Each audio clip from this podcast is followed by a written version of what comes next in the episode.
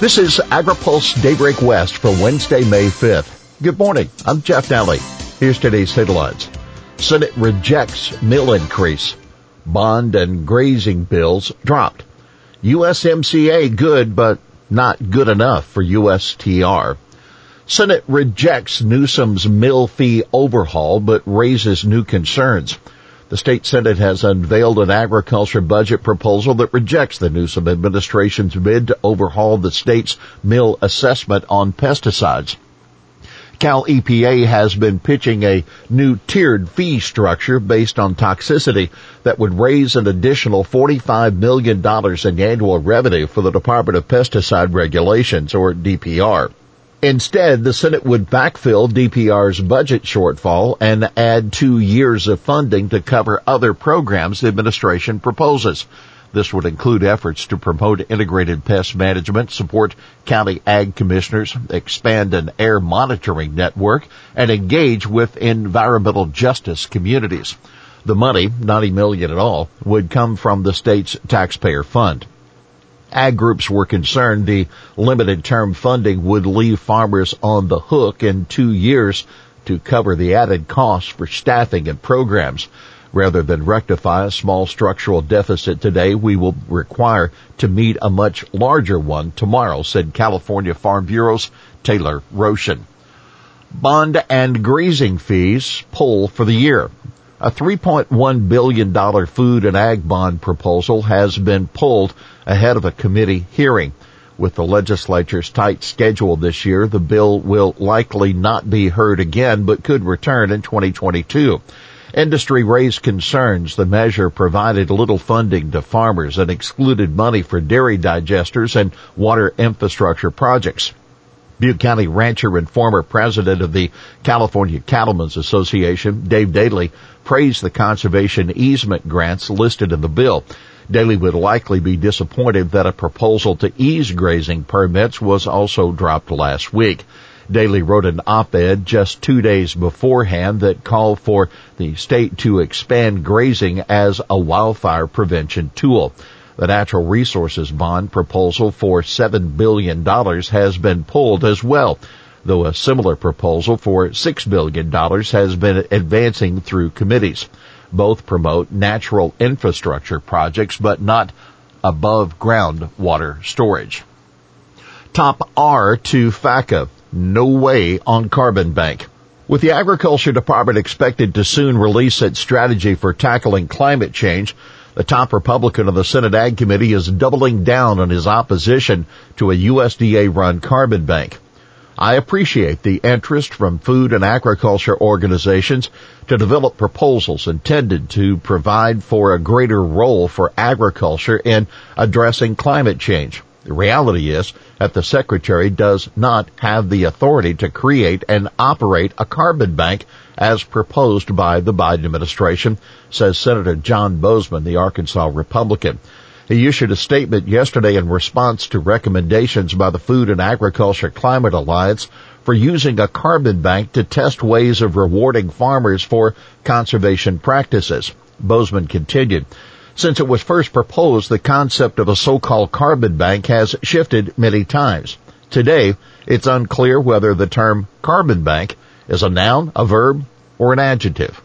Uh, take note, FACA's recommendations were included in comments that many farm groups and environmental organizations filed in response to questions posed by USDA about how the department's climate policy should be shaped.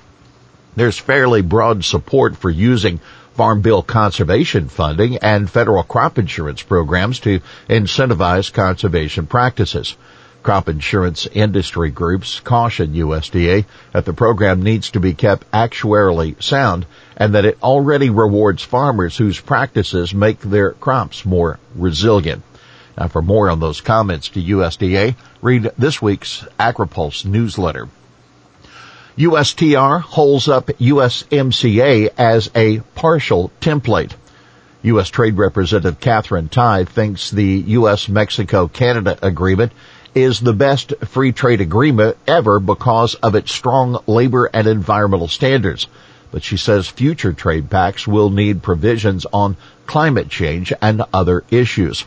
The United States-Mexico-Canada agreement's bipartisan approval gives me confidence that this approach is worthwhile, Tai said at the 51st annual Washington Conference of the Americas. The updated agreement now includes the most comprehensive enforceable labor and environmental standards of any U.S. trade agreement, and I would argue any trade agreement.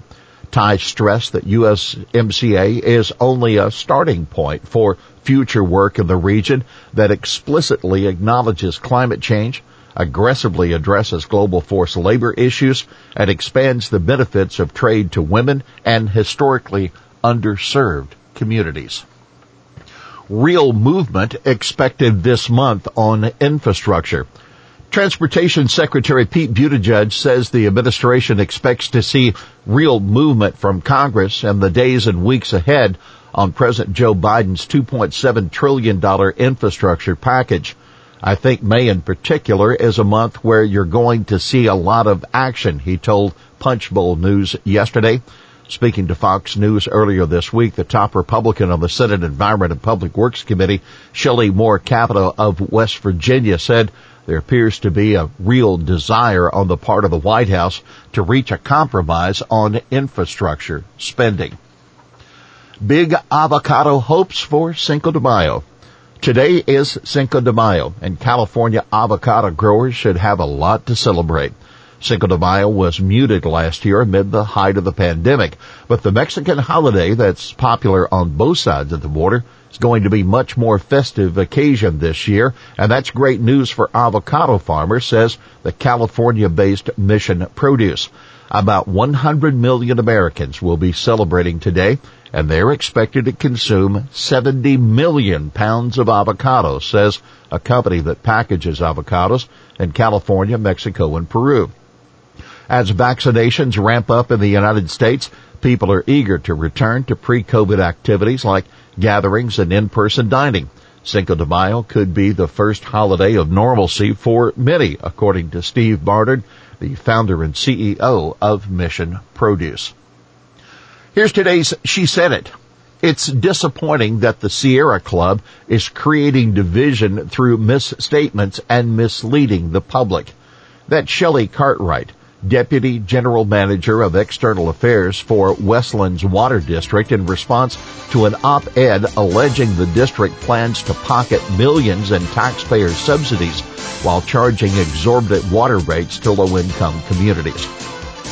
Well, that's Daybreak West for this Wednesday, May 5th. For the latest news out of Washington, D.C., visit agripulse.com. For AgriPulse Daybreak West, I'm Jeff Daly.